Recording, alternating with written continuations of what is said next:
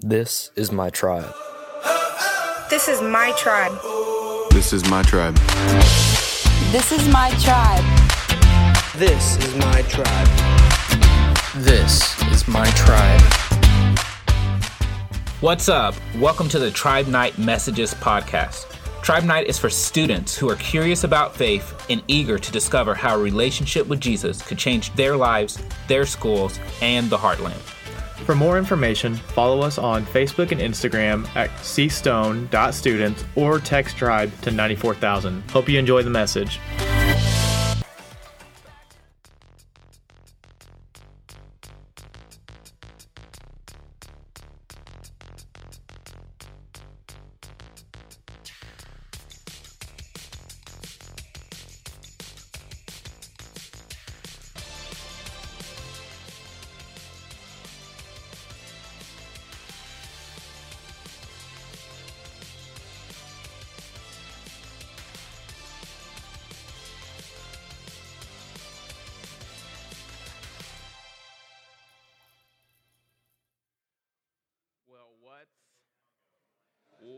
What's up? You're playing Pokemon Go. You're gonna try to beat Cade, but what happened? Oh, you want me to? I can stop so you can. You want to? One more time. One more time, please. One more time. They're not listening. I was serious. Hey, play that bumper one more time. Here you go. Here's your chance.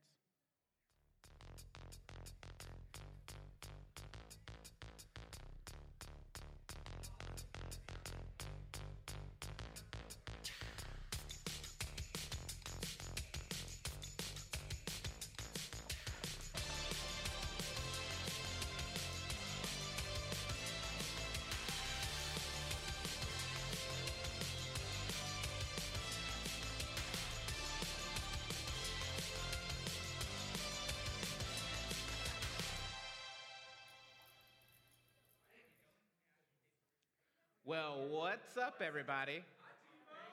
It's like we, we haven't done that yet. Um, I'm not going to do it again because if you're that slow, um, I had a joke, but you're not listening to me, so I'll save my jokes for people that care. Whoa, imagine going to Carterville and just talking the entire time the pastor is. What's up? Hi, Dylan. Can you hug me? Oh, the joke. The joke was going to be about Jordan, and if he wasn't fast enough to pull that up twice, I don't know how his football skills are. That was going to be the joke. Ha ha ha ha ha ha ha ha. Boo. we need a new comedian. Um, did Carterville win their football game on Friday? Mm. Go Wildcats! I saw that. Um, any others? Any other school play football this past weekend? The rest of you play football? Y'all have a join like one team, right? What do you call yourselves? Vienna Goreville Goreville Eagles. Vienna Goreville Eagles. Did y'all win? No. yeah. Giving it up for mediocre football teams.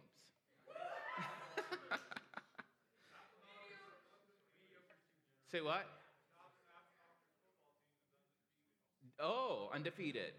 Zero, zero. It's kind of like the University of Phoenix. It's never lost a game. They have a football stadium, though. Um, how many of you guys are excited to be here tonight? Oh, yeah. Yeah.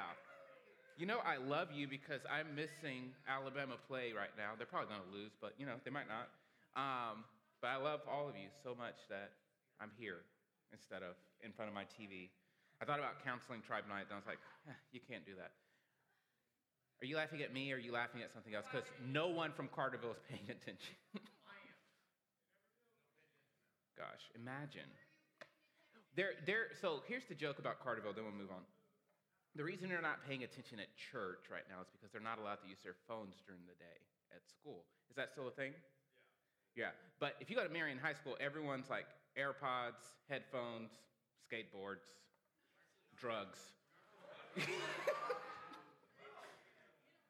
oh, we don't talk about that at church? Oh, you're not supposed to have them. this is just going downhill um, very fast. Jesus loves you. This I know, for the Bible tells me so. Red and yellow, black and white, they are precious in his sight. That's two different songs. I just mixed into one. Um, remix. All right.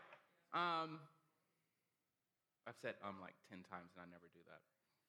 My energy's a little scattered. Anyone feels a little scattered? Like yesterday was like really great weather, then you woke up today and you're like, what the crap? Anyone? Just me? Um, so what? Was it raining yesterday? Last night. Yesterday it was like perfect weather to be on a sea-doo on a lake. Anyone in here have a lake house? Thank you. I love lake houses. You have a house near a lake. That's not the same thing. Um, all right, we're going to get started. Let's refocus. We're going to talk about Pearl Harbor. Let's get deep here for a second. Um, so, my freshman year of high school, I had to write a paper about World War II for my history class. Here's a little known fact about me. If I had to pick one subject in high school that I absolutely loved, what subject do you think it was? Do you know that I can hear you talking? today's the day. I'm just going to start calling people out. It's going to happen. Ellie Varner. Uh, anyone can guess what subject I just absolutely, yes. History. Oh my. That was a good guess. So in history class, they gave us a little bit of creative freedom our freshman year on a World War II project. So I decided to write about the aftermath of Pearl Harbor. And I interviewed a couple of older a couple of older couples from my church who had been alive when Pearl Harbor happened. I wanted to learn about what it was like for Japanese Americans in America during that time. So, as many of you have learned in school, on December 7th, 1941, the Japanese Navy attacked the U.S. naval base at Pearl Harbor in Hawaii, which caused the U.S. to declare war on Japan and join the Second World War. Here's another little known fact about me since I love history class. My absolutely favorite genre of movie is war movies. Like, I've seen almost every single war movie, and there's just something about them that makes me proud to be an American. Where no one else? Okay, cool. Um, you got me. Yeah, I'm not gonna sing the rest of it because you left me hanging. Um, so they joined the Second World War, and out of fear of espionage, the US government rounded up every Japanese American they could find and forced them to move in what they called internment camps. So between 1942 and 1945, around 120,000 Japanese Americans who called the United States home were held inside these camps. But this isn't just something I know from history books, it's something personal to me because of these older couples at my church that I talked to that were actually inside the internment camps. One of them, her name was Judith. Judith was detained in one of these camps instead of being allowed to start college. She never got the opportunity to go to college after the war ended, which affected the rest of her life. Another couple that I talked to was Frank and Joanna. They met in the internment camps and got married shortly after they were released, which sounds like a happy ending, except that they had lost everything that they worked for, that they had before the war started, including their property and their businesses. Though they made the best of it, the hurt and injustice they experienced continued to shape them for the rest of their lives. You see, injustice is a very real part of people all around us. We've been talking about injustice the past couple of weeks, which we've defined as things in our world that are not right, they're unfair, or they're unequal. It's painful to experience injustice, and it makes us all ask the question why doesn't somebody do something? Why doesn't somebody do something? It's even worse when injustice is ongoing or systemic or constant. You see, last week we talked about how God sees and cares about what's happening. God is anti injustice, and part of following Jesus means we care about the things that he cares about enough to do something about it. So maybe you hear that and you think, that's great, but what about me? If you're the victim of injustice like racism or oppression or discrimination or prejudice, then you know what it feels like. And if you haven't, you may not really be able to fully realize or relate to, but I encourage you to spend some time with the marginalized people in our community. If you felt like you know injustice well, you may be showing up each week and wondering, how do I handle this when it's happening to me and not just around me? Or maybe others of you are thinking, that's not me. That's not my story. I get that point of view too. But as a tribe, when one of us suffers, we all suffer. This is a good opportunity for you to hear what injustice feels like to those around you that may be experiencing it. That's why I want to challenge you to lean in and practice what Morgan taught us last week be curious. So if you're experiencing injustice or you're not experiencing injustice, what do you do? What do you do when you feel like you're alone in that? What, with that in mind, I want to tell you a story about three friends and what happened to them. So, in the Bible, there was this Babylonian king named Nebuchadnezzar who was very powerful and conquered and captured Israel. One day, he built a giant golden statue that stood 90 feet tall and ordered everyone to bow down to it, to worship the statue whenever they heard certain music playing. If they chose not to do as he ordered, they would be thrown into the blazing fire. The Bible tells us that there were three Jewish boys named Shadrach, Meshach, and Abednego who were worshipers of God and refused to bow down to the statue. You can probably guess that the king wasn't thrilled by this news, and he ordered Shadrach, Meshach, and Abednego to be brought to him. He gave them one more chance to bow down and worship the statue when the music played, or they would be thrown into the fire. But these three men stood their ground. They believed that God could rescue them, but even if He didn't, they didn't want to turn from their devotion to Him. This is an incredible example of faith. If you had to ask me, what is my biggest fear, like when it comes to dying, um, my top fear is probably being burned to death. Like, I can't, like, even thinking about it makes me want to throw up. Like, there's some ways that I'm like, eh, drowning, that's okay. I mean, it's not okay, but you, oh, that was awkward. Um, but like being burned to death, I had a high school friend um, die in a car wreck, and he wasn't able to get out of his car because his car caught on fire. And you could just, ah, it's just something about being burned to death that kind of just makes my skin crawl. So, of course, the king is in full rage mode now. And he orders the fire to be burned seven times hotter than it's usually burned. Shadrach, Meshach, and Abednego are tied up, and he throws them, or he has them thrown into the fire. The furnace was so hot that the soldiers who threw the men into the fire died simply from coming near the flames.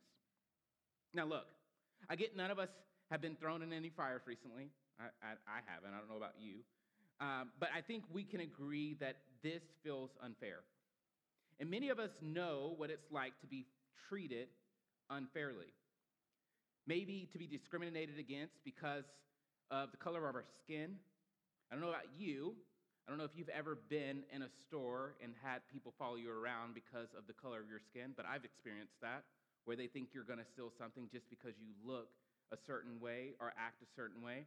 Or maybe they're treated like we're less than because of our family's finances or where you live in town or what school you go to. Or maybe you're being held back by your gender. There's not equality when it comes to certain things for you because you're a female or maybe because you're a male. Or you might be considered less important because of something we absolutely have no control over. And if you've experienced this, you know it can be scary, it can be frustrating, and quite frankly, it can be sad. These guys, I'm sure, felt all of those things plus more. Now, let's continue the story. I want you to see what happens next after they were in the fire. We're going to pick up the story in the book of Daniel, chapter 3, verse 24. It says, Then King Nebuchadnezzar leaped to his feet in amazement and asked his advisors, Weren't there three men that were tied up and threw into the fire? They replied, Certainly, Your Majesty. He looked. He said, Look, I see four men walking around in the fire, unbound and unharmed, and the fourth looks like a son of the gods. Nebuchadnezzar then approached the opening of the blazing furnace and shouted, Shadrach, Meshach, and Abednego, servants of the Most High God, come out. Come here. So Shadrach, Meshach, and Abednego came out of the fire, and the satraps, prefects, governors, and royal advisors crowded around them. They saw that the fire had not harmed their bodies, nor was there a hair on their heads singed. Their robes were not scorched, and there was no smell of fire on them.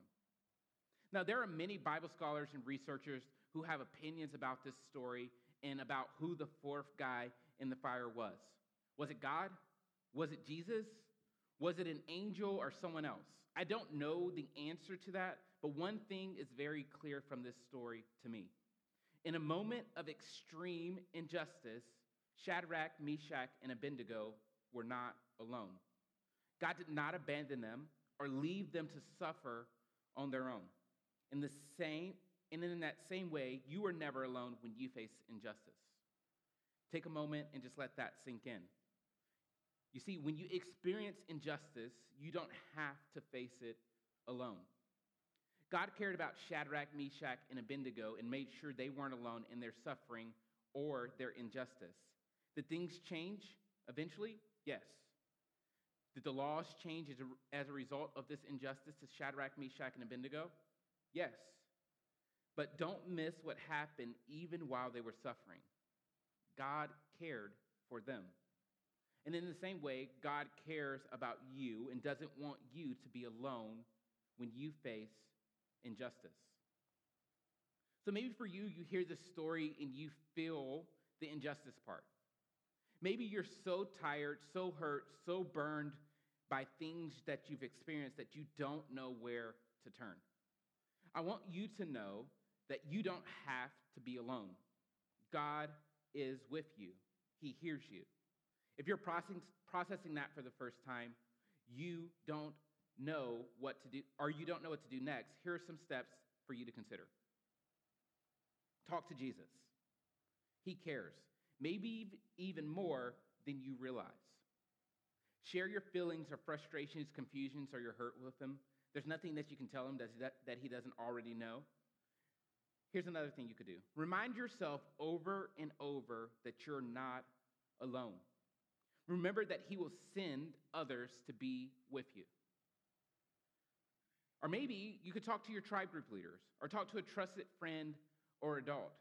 Even if you think they won't understand, keep talking until someone does. Consider talking to your family about getting help from a professional counselor or mentor who can help you process the injustice you experience and begin to heal. And here's the last thing keep moving. The guys in the fire didn't give up. Let's be honest. You shouldn't have to do anything about injustice that is affecting you. Others should step up. Generations older than you should have figured this out by now. It's unfair. All that is true, but at the same time, doing nothing isn't always helpful. So keep moving. Some of you, however, may have heard the story and thought, I haven't really experienced injustice. Does that mean that, like the evil king, I'm like the evil king who caused the injustice? Maybe. Maybe not. Or perhaps it makes you like the people in the crowd who stood and watched while all this was happening.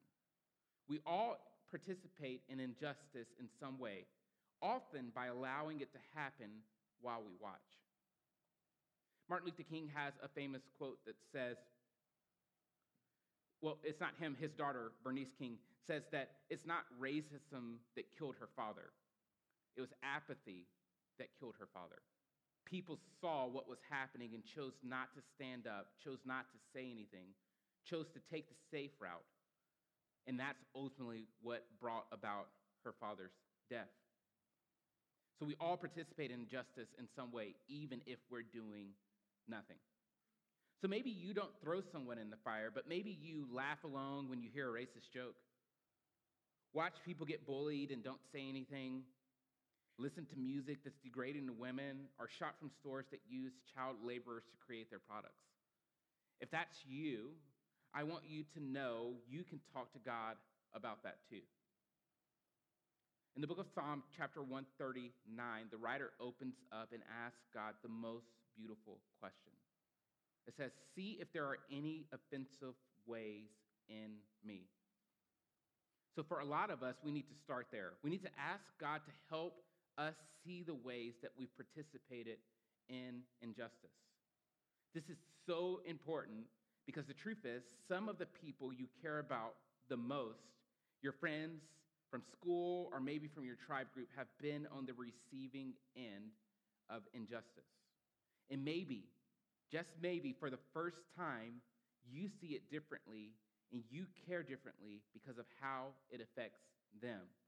Let it become personal to you and not just a news headline. So when injustice happens, it is painful, but you don't have to do something alone. Not only is God with you, but so are the people that are in your tribe group and the tribe leaders that are in this room.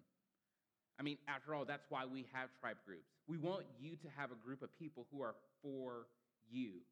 We want you to have a group of people who are listening to you and praying with you. And not only that, they are learning from you and are cheering for you.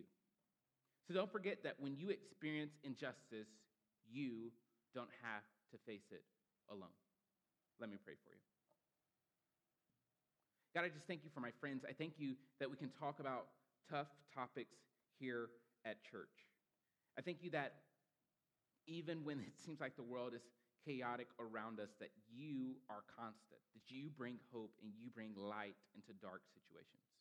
I pray that we become better at hearing other people's stories and not just idly standing by, but fighting for justice when you want us to. I pray that as we get ready to transition, transition into tribe communities, that you would just build our relationships with those that live in our towns, our cities, and go to our schools. Help us have lots and lots of fun. And it's in Jesus' name that we pray. Amen.